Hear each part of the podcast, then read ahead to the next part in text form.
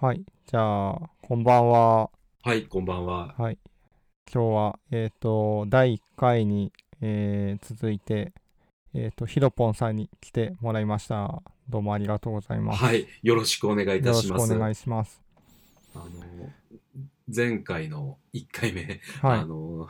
全然もう何を喋っ たか。はい、覚えてない感じですか。あの、すいません、あの、お耳汚し、本当に申し訳ないっていう感じで、はい。あの、160回ぐらいは再生されてますね、今のところ。あ、そうですか。 はい。はい。まあ、それが多いのか少ないのかはあれですけど、まあ、まあ、増やしてはいきたいですけどね。はい、まあ、そうで他すねの、他の再生数に比べてると、やっぱり第1回ってことで再生数は他の倍ぐらいは、倍とか3倍ぐらいは再生されてますね。ああ、なるほど。もう、す、すでに、えっと、ろ6回ぐらいされてるんですかね。 6。回やってますね、はい。あ、なるほあ、ど。 7回かな。7回目をこの間出したんで、はい。あのーもう怖くて、ちょっと自分の回聞けな くて。もうはい。はい。 はい。まあ、またちそょうそんなもんですよ ね。うん、またちょっとね、ちょっとゲームの話いろいろできたらいいかなと思ってはまいす。はい。じゃあ今日はまあいろいろトピックがいくつかあるんですけど、はい。じゃあまず最初にちょっと僕が話したかった内容で、あのスマホ版マリオカートが最近出たんでね、その話をちょっとしたいんですけど、はい。でヒロポンさんも一応ちょっとやられたっていう話でしたよね。そうですね。あの、本当に少しだけ遊んだって感じですね。はい。どうでしたか。えーっと、ちょっと今回ははいゲームの中身はあんまり話しすることができないんですけども、はいあのーまあ、任天堂が、えーっと、スマートフォンであのゲームアプリをいくつか配信されてて、それが、まあ、えーっと、家庭用と、あのーすごく住み分けした作りをうん。意識されてるのかなっていうのを非常に感じました。ああ、どういったとこから。そうですね。あのーまあ今、ざっと、うあの、思い当たるのが、はい例えばその、えっと、スーパーマリオランとか、はいあと、動物の森、はい。えーファイアーエンブレム、あのーあと、えっと、まあ、マリオカートもそうですし、はい。えっと、全部、縦持ちなんですね。ああ、そうですね。はい。で、あの、まず、その、マリオカートを、うんえーとじゃあ、スマートフォンに移植しようと思ったと、時に、うんえっと、まずその家庭用のマリオカートをどこまで再現できるのかっていうふうに考えるのが、まあ、普通だとは思うんですうよ。んなるほど。そうすると、当然、横向きになりますし、はい。はい。で、どちらかといえば、あの、今までのマリオカートを少しでも再現させて、あの、うんまあ、らしさを出す風に考えるのが正攻法かなと思うんですけども、はい。えっと、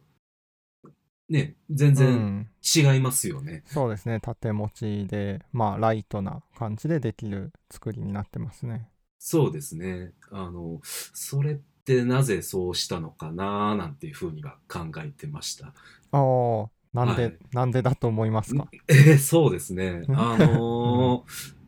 やっぱり、あのー、任天堂にとって、その家庭用ゲーム機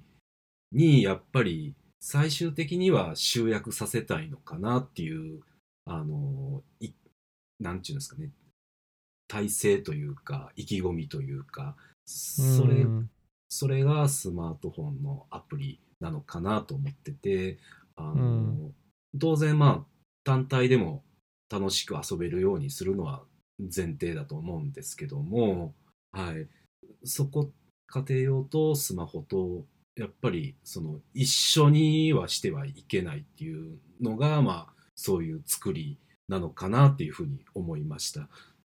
うん、なるほど。はい、私、私っていうか、僕が思ったのは、はい。なんかやっぱりそこはスマホで本気で稼ごうとしているからの盾持ちなのかなっていうふうに思いましたね。うん。はいあのちょっと最近印象的やったのが、あのはいまあ確かに縦持ちだと気軽に遊びやすいではい、すよね。はい、そうですね。はい、でどうしてもそのスマホのしソーシャル性が強いゲームって、まあ、隙間時間を遊んでもらうイメージが強いと思うんですけども、はい、はい、はい、あの最近あの、ね、僕らの界隈というか あのブロスタ はい、はい。あのスーパーセルのブロスタがう流 ん行っ流行っててみんなで遊んでるんですけども、はい。ブロブロスタは逆なんですよ。あのうん。もともと盾やったみたい。え、なんですねそうなんですかはいへーじあの、これはちょっとネットで見かけた、そのインタインタビュー記事とか見て、うん。あの、ちょっと驚いたんですけど、はい。あの、最初は縦で、で、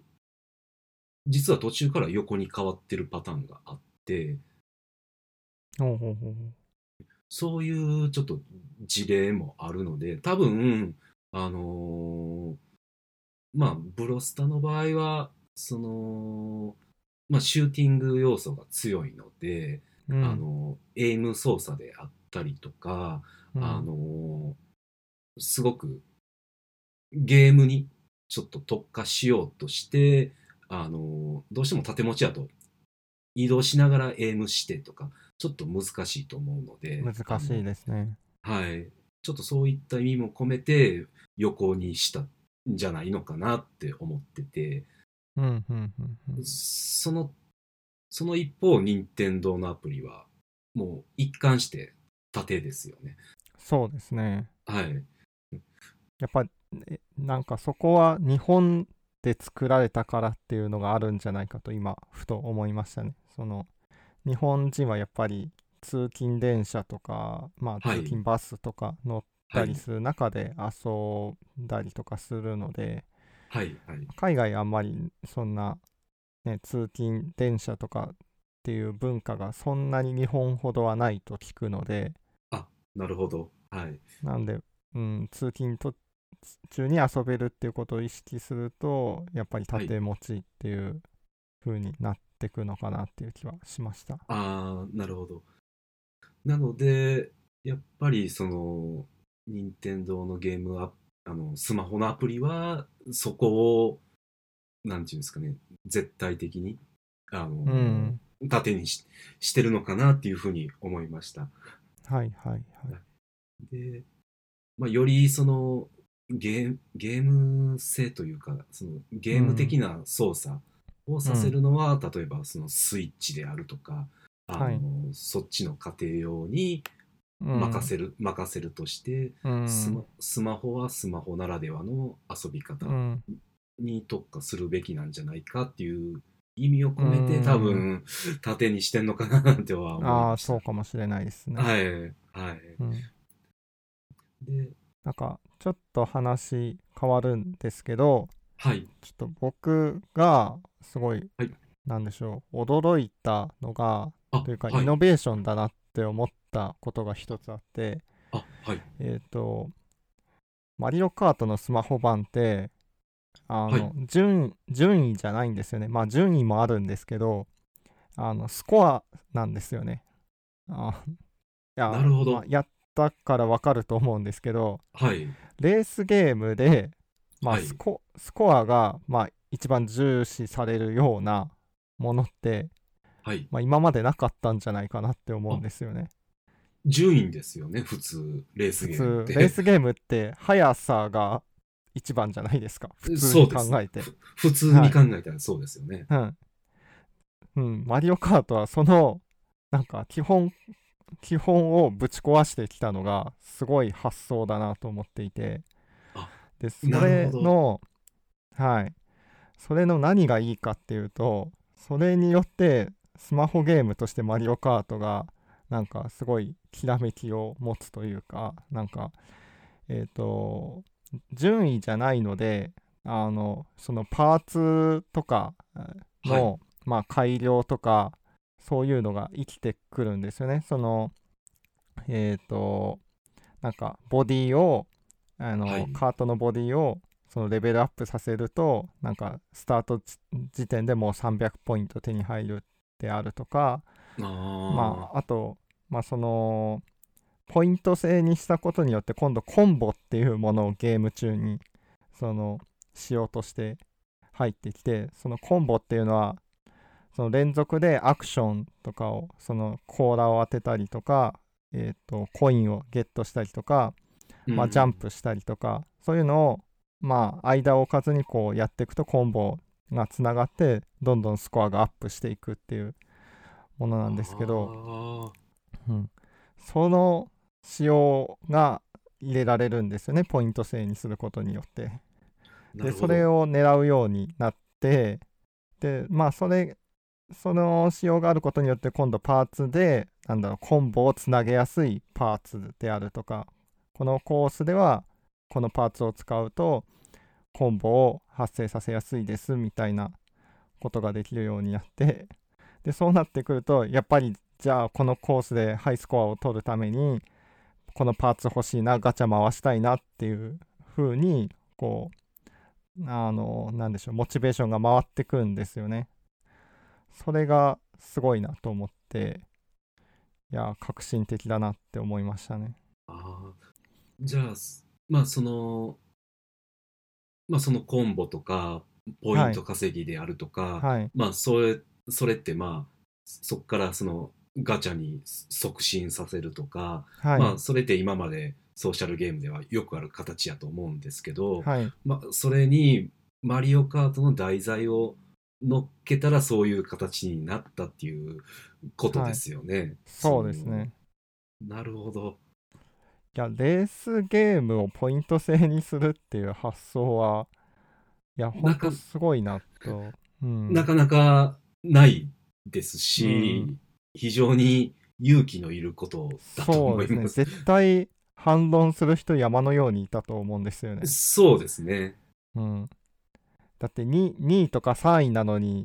スコアではすごい高かったから OK みたいな感じになるっていう果たして本当にそれでいいのってそうですよねい。や反対意見はいっぱいあったと思うんです、うん思いますしそうですねまあ今でも多分そう思う人はいるとは思うんですけどそうですね。やけど、うん、結果として僕はうまくいってるんじゃないかなと思いますね。ああ、なるほど。うんあーそれは、あ、そうか。あーうんじゃあ、その、まあ、要はゲ、その、レースのバトルの内容が重視されてるってことですよね。そのあ1位をそう取るでっすていうのは。ねそうですね1位を取るよりも取るそうですよね。うんまあ、もちろん1位を取ればそのボーナスポイントとして、うんまあ、大きいポイントがもらえるんですけど、まあ、そこだけじゃなくて過程が重視されるっていうな風るになほってど。るのがいや面白いなと思いました。そそれはなんか、あのーソーシャルゲームの、その、フローを、うん、あのーよく熟知されてる方が多分決められたのかなって気はします。そうですねなんか研究した結果そういうフォーマットにするとうまくいくっていうそうですね風。にいろんなものがつながったんじゃないのかなっていうう。ん。普通はそういう発想がなかなかできないと思うので、と特に、なんていうんですかね、ずっと家庭用ゲーム機を作られてて、うんえーかつレースゲームの開発の経験がある人やだったら、まず、なかなかその発想に至らないんじゃないかな。うん、ちょっと美意識が邪魔して、なかなかそこに至れない気はしますね。いけないですね、そこには。なるほど。で、あと、そのパーツっていう、まあカートで、まあ、なんマリオカートの何シリーズか前に、その、えー、とカートであるとかあとはなんかグライダーみたいなパーツをこう切り替えたりするっていうものが追加されたんですけど、あ、そういでやすそのね。時正直、はい、正直言って自分はちょっと否定的だったんですよね。っていうのは、はい、あの、まマリオカートって、まあ、まあ、スーファミ世代の自分にとっては、まあ、パーティーゲームで、あんまり、その、細かい挙動であるとか、はい。なんか、正直、マリオカートもそんなに得意じゃないので、その、なんだろう、このカートはカーブが得意であるとか、速度が出やすいとか、うん。そう言われても正直よくわからなくてどれ選んだらいいのかわかんなかったんですよね。あ、なるほど。なんかそそれがそのなんだマリオカートがちょっとクロート向けになってるように自分の中では感じてしまっていてはい。まあなのでちょっと否定的だったんですけれども、うん。まあ、今回はそれが逆になんかライトユーザー向けにすごいそのパーツっていう仕様が すごい生きているんで、あなあ、んなかるほど。うん、す素晴らしいなと思いましたね。ああ、そうですよね。あのー、マリオカートって、あのー、まあ、よく、まあ、こんな言い方し、したら失礼なんですけど、あの、うんまあ、万人向けなゲームだと思うんですけども、うん、すごい裏腹に、テクニック的にはどんどんマニアックになっていってるような気がしてて、うん、特にろ64からミミニターボが追加されたりとか、うんあのーえっ、と、ゲームキューブやったかなマリオ、えっ、と、ダッシュ、えーちょっと名前忘れたんですけど、はいはい。ダブルダッシュでしたっけダブルダッシュですね。バイクが確か追加されて、あのウィウィーディーができて、ああ、ウィリーありましたね。はい。あの、安定性には欠けるけど、あの、うん速度が速くなるとか、あの、ね、あの、後ろのバディとき切り替えるとか、うんなんか、で、セブンで、ね、そのパラグライダーが出て出てきたりとか、 はい。結構今思えば、わりかし高度なテクニックを 要求されるなっていうところに、ね、今おっしゃられたスマホ版は、まあ、パーツを、まあ、あれですかね、成長させていけるんですかね。そのああ、そうです、そうです。成うん長がガチャで、どんどんせガ、えー、とガチャでまあ引いて集めて、で、レースをこなしていくと、徐々にそれがレベルアップしていくみたいな感じですかね。うんうんうんうん、だからな、なんていうんですかね、やればやるほど、まあ、成長はしていくし、強くなっていくし、うんあのそこにあの今回のあのスマホ版のあの操作性はいはいはい。がもう全然違いますよね。違いますね。はい。だ誰でも走れるようにうん。し,、ま、してますよね、なんか。うんそれにつながってくるのかなって気はしそうまですすね。ね。うん、あれ、あれもすごいですね。コースアウトとかほとんどないですからね。ないですね。か勝手に補正されますからね。そうですね。あのーうい今までのマリオカートって、特に壁がないコースだと、うん。特に慣れてない人は、バンバン落ちていくんですうよね。ん。うん。となってくると、もう、勝てる見込みが、うん、うん、ね、ほぼなくなってくるというか、まあ、それの、防ぐための、あの、ルーレットアイテムだとは思うんですけども。うん、うん。いやまあ一人用まあ基本今ってマリオカート一人用なんであ、スなるほマど。スマホ版マリオカートは、はいなんでまあだからこそできているっていう部分もあるとは思うんですけどあ、そうですいね。うんいやそれにしても本当にイノイノベーションっていうかマリオカートって正は直なんでしょう、シリーズを重ねるのが難しいゲームだと思うんですよねまあかレースゲームってまあ大抵そうだと思うんですけそうどですね。うん、どの部分を新しくするんだっていう、まあ、コースを増やすとか、うん、ぐらいしか、ね、新しくするのが難しい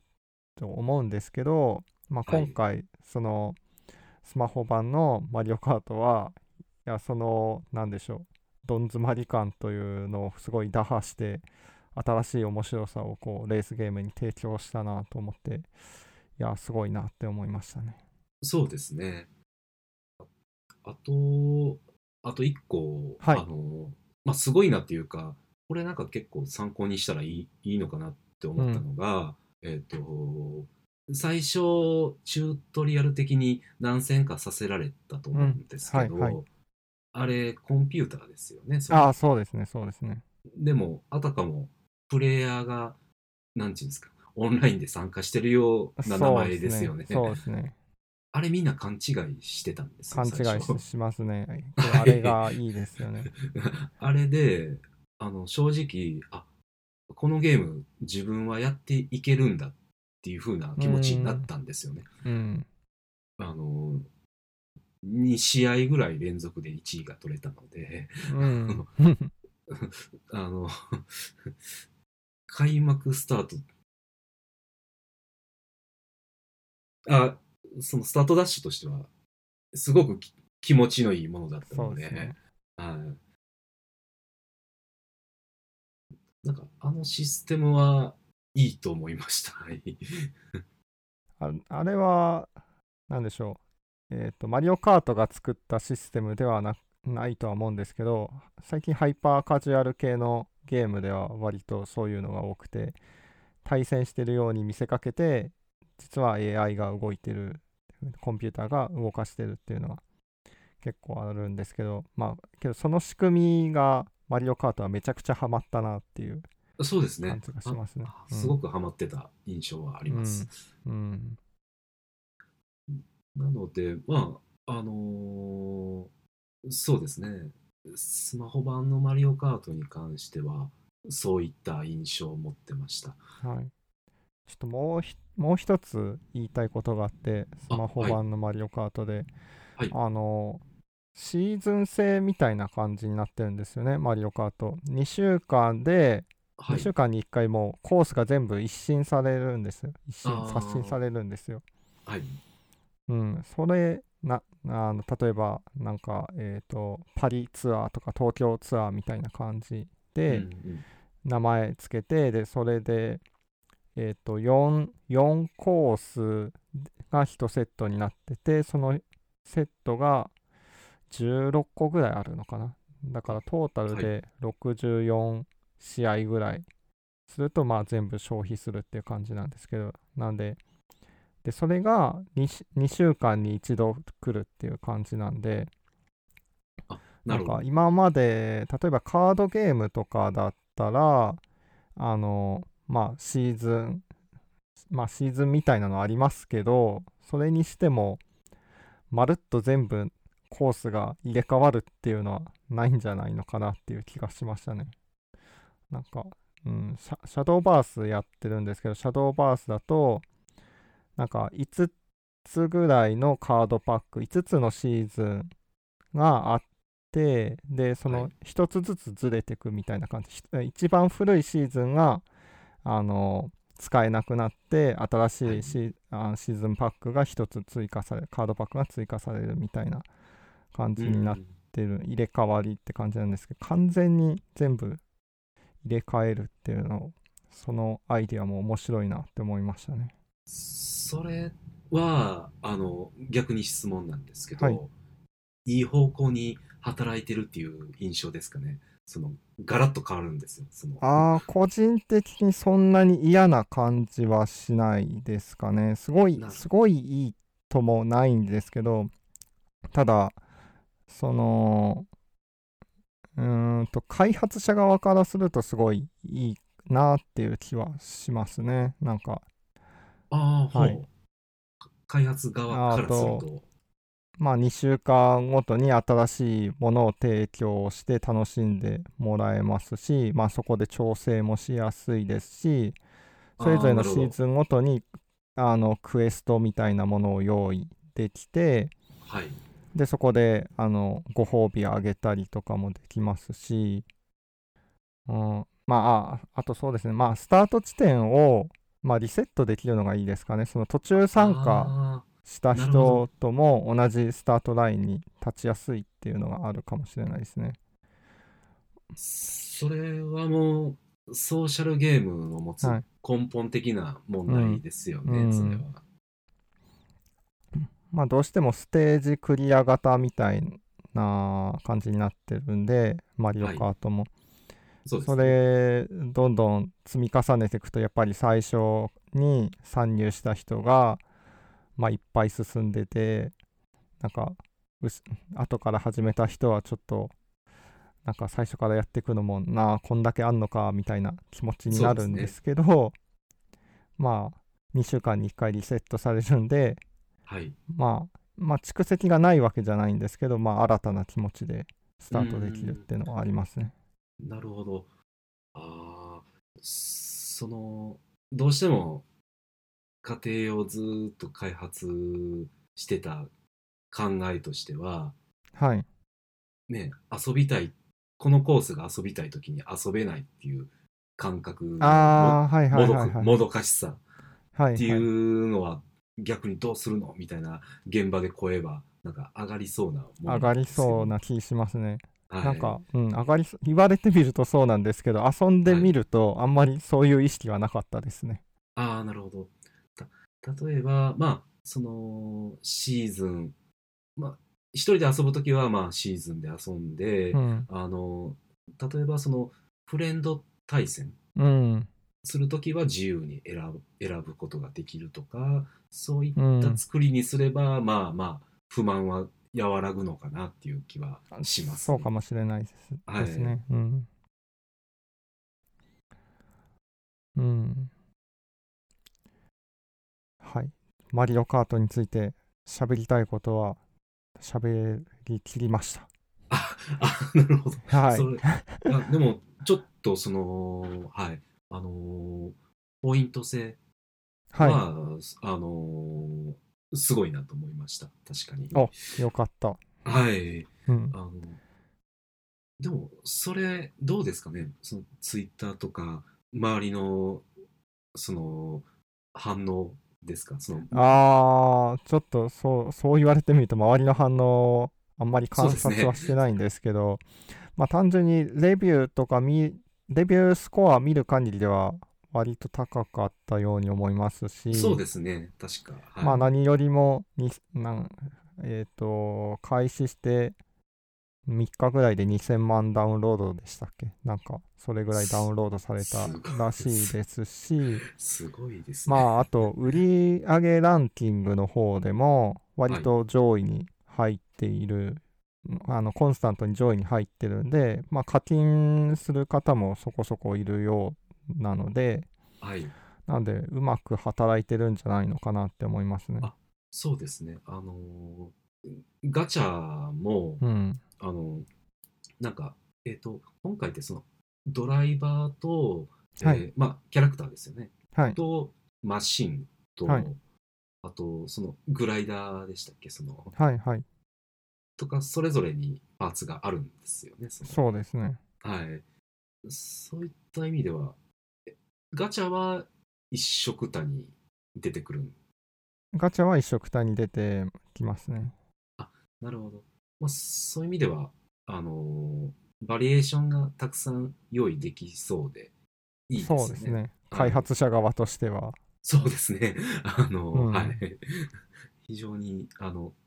まあ、僕ら、玉って呼んでるんですけど、はい。 玉を用意しやすい、たまあにの多いです。はいはい。はいゲームなのかなって気もします。あはあ、そうですね。い。はい、まあただ、ま、毎週その新しいキャラクターとん毎週じゃないかまあほぼ毎週かなにうんあの新しいキャラクターと新しいカートを出したりしてるんで結構大変だなと思いましたねあのー毎週はめちゃくちゃ大変やと思いまうす。んはい。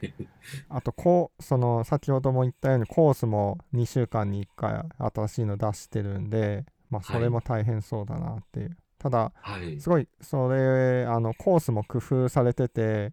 ああの、オブジェクトを配置することで全然違うコースにするっていうのをやってるんですよね。はいなんかうん基本のコースに対していろんなオブジェクトを大胆に配置することで全然違うルートになるようなああー、なるほど。うんはいはい。風にしているんで、で、それでバリエーションを出すっていう。なるほど。まあ、あと、せ正規ルートと逆回りルートとか、そういうので数を結構増やしているように感じますね。あーなるほど。あのー結構そのコースベース、ベースのコースがあると思うんですけど、はいそこそこでオブジェクトを、まあ、の置くそのバリエーションでそうんのコースを増やすって、うん今までの家庭用ゲームのレースゲームでは、まあ、5ハットまではいかないうん、しそろ、結構まあね、 それうってですね。それで別のコースっていうのは、なかなか勇気のいることだと思うんですけど、うん、そうですね。それもやっぱりポイント制にしたからこそできたのかなっていう気はしますね。ああ、なるほど。まあ、順順位が10そんなに順位の重要度が、まあ、相対的に低くなったからこそ、はい。まあ、コース変わってもいいっていうか、はい。うん、なるほど。た確かに、ちょっとまあ、今までの、その、既存の考え方にあまりとらわれてない感じがすごくしますね。はい、なるほど。いやその、んまあ、今までのその家庭用のレースゲームとかでも、あの、リバースであったりとか、はあい、の逆走で逆走で走れるコースであったりとかあの、はいあったりはしたんですけども、はい、 はいどっちかといえばそれっておまけ的なうん感じで収録されてたりするんで、はいなるほど うん、そうですね、そんな感じで、マリオカートの話だけで30分 ぐらいそうですね話をしてしまったんですけ ど、なんだかんだで結構 はい語ることがはいどうしましょう。もう一個、その、そうです使ね用書の話しますかどう結構長くなりますかね。あじゃあちょっと、はいあのーざっくり簡単にはい。あのーまあ僕が持ってきたテーマっていうことでちょっとはい和健さんの意見も聞きつつ、ああ、ははい。いぜひは話したいなと思ってるんですけども、はいあのーまあちょっと前に、あのーまあ、結構そのツイッター界隈でも、まあ、開発者って常に自分の意見を述べたりししてると思うので、うあん。のまあまあ仕様をまとめてるその時間があるならば、えーとはいさっさとそれ、あのもう作って作りながら調整していった方がいいのではないかっていう意見が結構目立ってて、ああ、そうなんですね。はい、ちょっと前にそういう意見があってまあ論争ではないんですけども、えーあのそれぞれの意見があると思うんですよね。 はい。ででまあエンジンがゲームエンジンがこんこれだけその発達してきたのであの、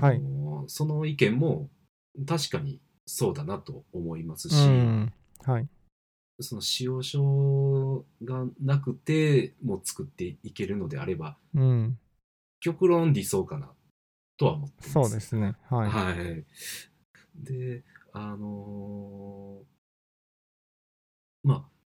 どっちがいいのかなって ちょっと考えてて、はああ。い、はい。え、ヒロポンさん的にはどういう意見なんですかえっと、僕の意見としては、はい。あのー開発規模によるかなとあ思あ、ってはい。はまい。すはい。はいはい。う。例えば、2人、3人の小規模な開発体制で、うあん。のまあゲームのボリュームもそこまでじゃない、うんミニうんみどっちかといえばミニゲームみたいなのを作るのであればうん。あのささっさと作ってしまって、うん。そのその形に合わせていくっていうスタイルは確かにありかなと思ってます。うん。ただちょっとなるほど開。発はい、開発規模が大きいとやっぱりうんかか関わる人間も増えてきますし、うあん。のその特にえっ、とプランナーと呼ばれる人たちはあの、はいだいたいみ3つのことを常に考えて使用を切ってると思ってまして、うん。それは一つはあのイメージがちゃんと合致しているかどうかっていううん。点と、整合性が取れてるかっていう点とうん。でそれらがクリアできたら本当にその仕様が、まあ、ゲームとして面白いのかっていうその3つかなと思ってて、うんやっぱりそのその3つを常に考えながら仕様をまとめていく形になりますのであの、ん特に開発規模が大きくなるとすごくいいアイデアを考えたとしても他のそのゲームシーンと絡ませた時に実は整合性取れてないっていうパターンもよくあるんですよね。はい。はい。っていうこともあって、えっ、と、やっぱり、えっ、と、仕様をどこかにドキュメント化して、残して、他の人もチェックして、問題なければ、あの、作り込みを始めるっていうスタイルの方が、あの、まあ、経験上ですけども、うあん。の急がば回れじゃないですけどもあの残していった方がいいのではないかなっていうふうに思っています。なるほど。いやー、僕が思うのは、はい、もう身も蓋もない言い方をすると、はケい、はい。ースバイケースでしかないかなっていう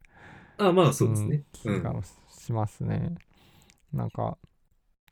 使用書があることの良さとはい、ないことの良さ、まあどちらもあるとは思うんですけど、使用は書いがあることのデメリットで一つは気いに。なるのが、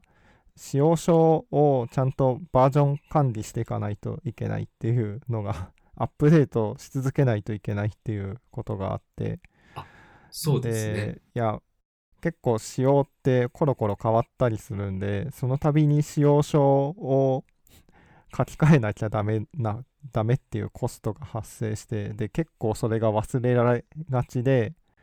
それによって結局なんか間違った仕様が伝わってしまうっていうリスクがあったりとかうんするんでうんまあなないなくできるならなくしたいっていうのはありますねそうですね。うんやっぱり、あのーあと、まあ、これはまあ、ちょっと違うのかもしれないんですけども、はいやっぱり開発規模がそれなりになると、うんあのデバッグを、ね、外部に出すことも多いうのんでそうですねはい当然ドキュメントがいるわけですよね。そうですねはい、なのでさっき和健さんがおっしゃられたその、うんちゃんと更新するっていうのはもう,、もう大前提だと思います。うんはい、そうなんですよねけ結構いいいいい加減な現場だとあの、んもう最後それどころじゃなくなってくるのでうん後回しになるんですよ ね。うんいや決して楽しい仕事じゃないですからね使用書を更新する作業 そうです、んどっちかが辛い作業辛いですから ねもううん早くデータを作っていきたいっていううん気持ちがあるので、うん あのもう本人はもう分かってることですから、うんあのもういちいち更新はしたくないんですけども、うんはい。あそれ、それはありますね。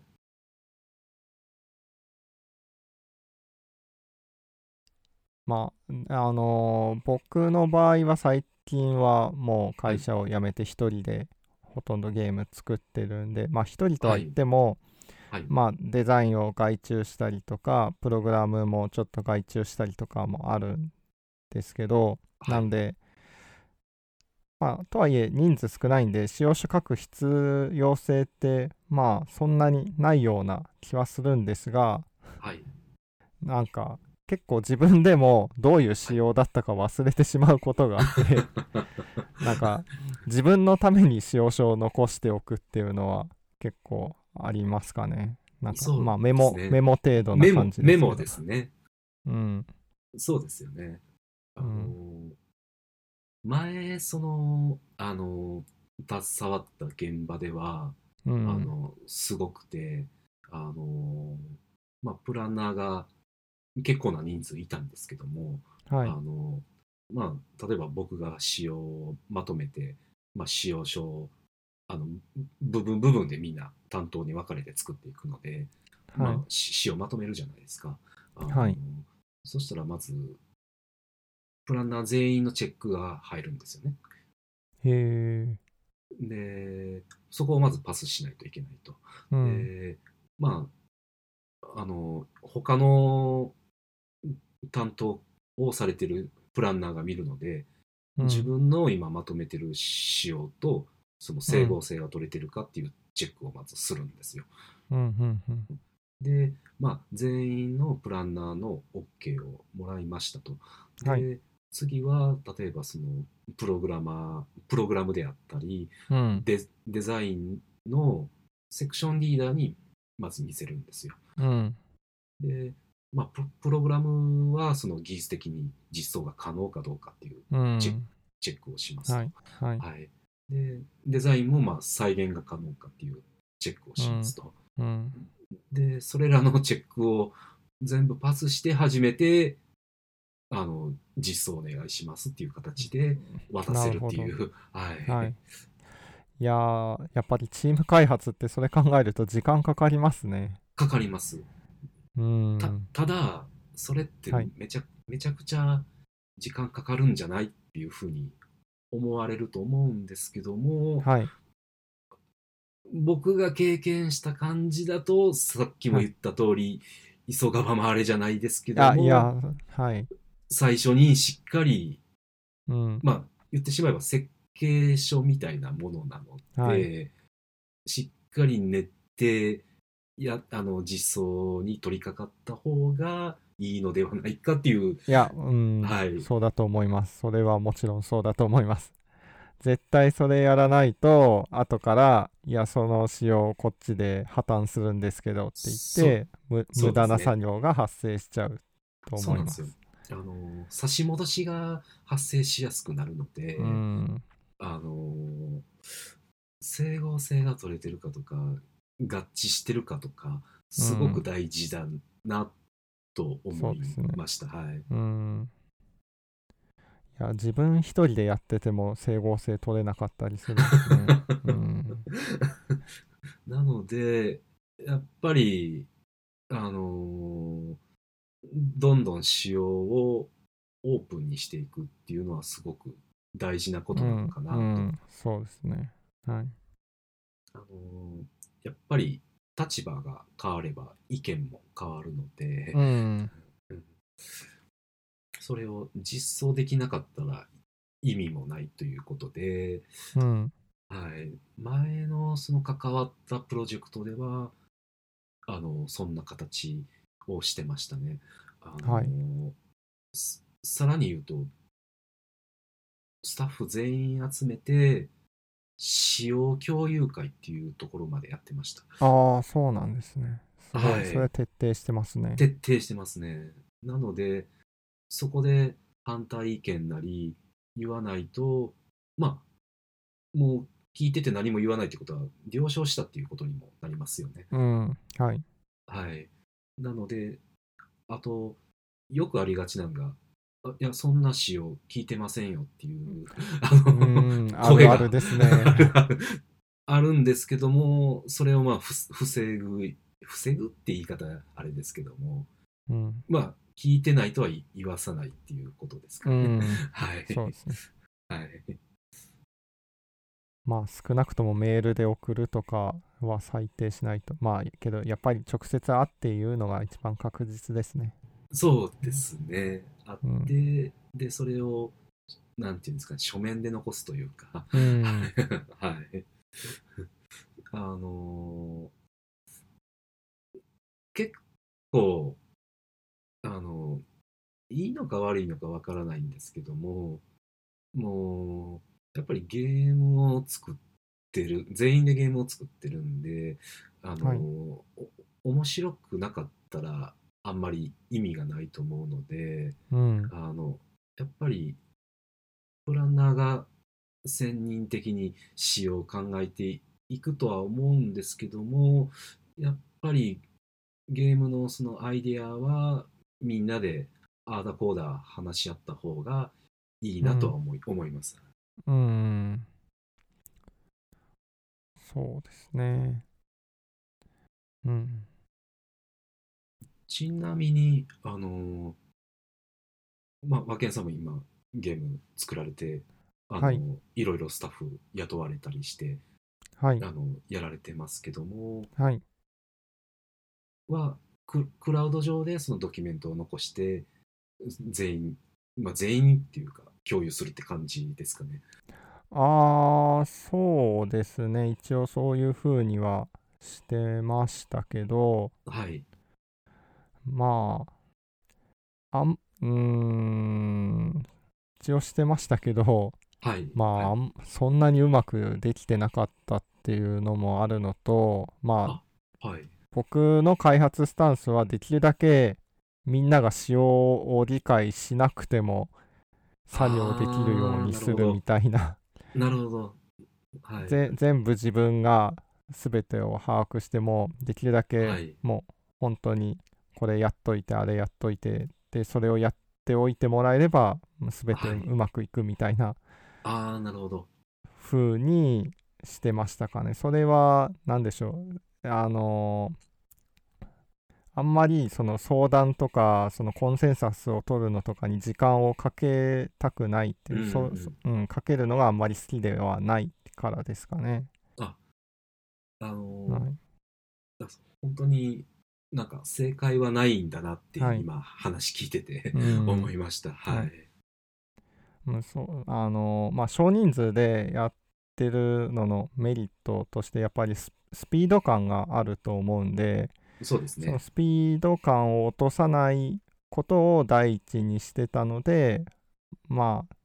できるだけそういうがっちりなんか仕様を共有する場とかはい。を、まあ、丁寧に設けたりとかはしてなかったです。まあ週に一度ちょっと、まあ、話をするとかだからできるだけ書面とかよりもあは話をするとかで、まあ、手短に終わらせるっていうああ、な風るほにどし。てましたね。なるほどね。うんうん。はい。あ本当に、だから、開発スタイルって全然正解がなくて、 うあのん、そうですね。今僕が話した内容って、やっぱりスタッフが100人ぐらい関わってたんですよね、その。ああ。 なるほど。それは絶対ね、そうですね丁寧にやっていかないとそうですね。怖いことが起きますね。 だあの、本当に、なんていうんですかね、建築で言ったら、ビルを作ってるようなう、ん。ね え、感じだったと思うので、。はいい。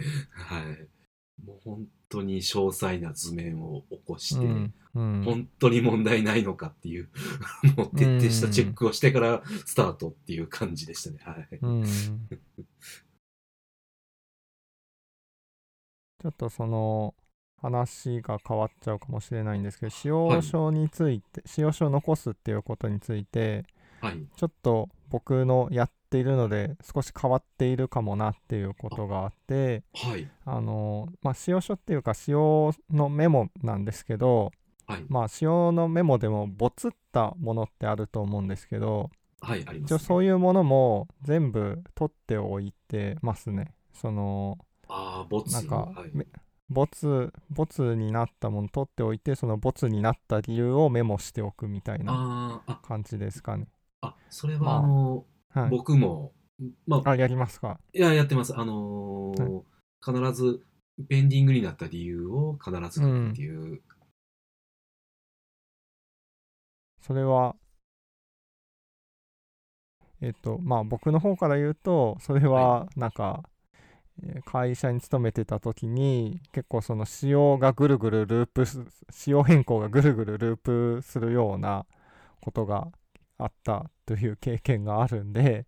その一度踏んだ道はちゃんとメモしておこうっていうのあはー重要だなるほど なねと思ったんで、はい、あの仕様が地球一周しちゃうことはよくあることで、 はい。あのいろいろ考えたけど、やっぱり最初の案がいいよねっていうことは、うん あの多う々んありますね。はい。はい。まあその時にね、ルー、その、ルートが見えてない。どういう経緯でここにそう至でっすたねのかがちゃんと見えてないと、もう一周することになるんで。そうですうね。ん。うん。し、あの、後から入った人間も把握しやすいですよね。ああ、そそのうですね。それ、そういう意味でもすごい重要ですね。うん。あの、よくあるのが、途中でヘルプで入ったススタッフが、なんで、なぜこの現状になったのかっていうのがわからないっていううん。ことが多々ありまして、 うん。そうですよね、その、ペペンディングした理由もちゃんと添えて、こうこうこういう理由でみたいなことを書いておけば、ああ、なるほどっていうことになると思うので、うん。そうですよね、そういうメモは大事だと思います。はい。じゃあ、そんなところですかね。そうですねありますかあと、どうしましょうかね。まあ、時間的にはね、ぼちそうぼですちねだ。ちょうどいいので、じゃあ、この辺で。はい。じゃあ、今日は、ひろぽんさんでした。はい。ありがとうございましたあのはい、ありがとうございました。あの、また、もし機会があればお呼びください。はい。ありがとうございました。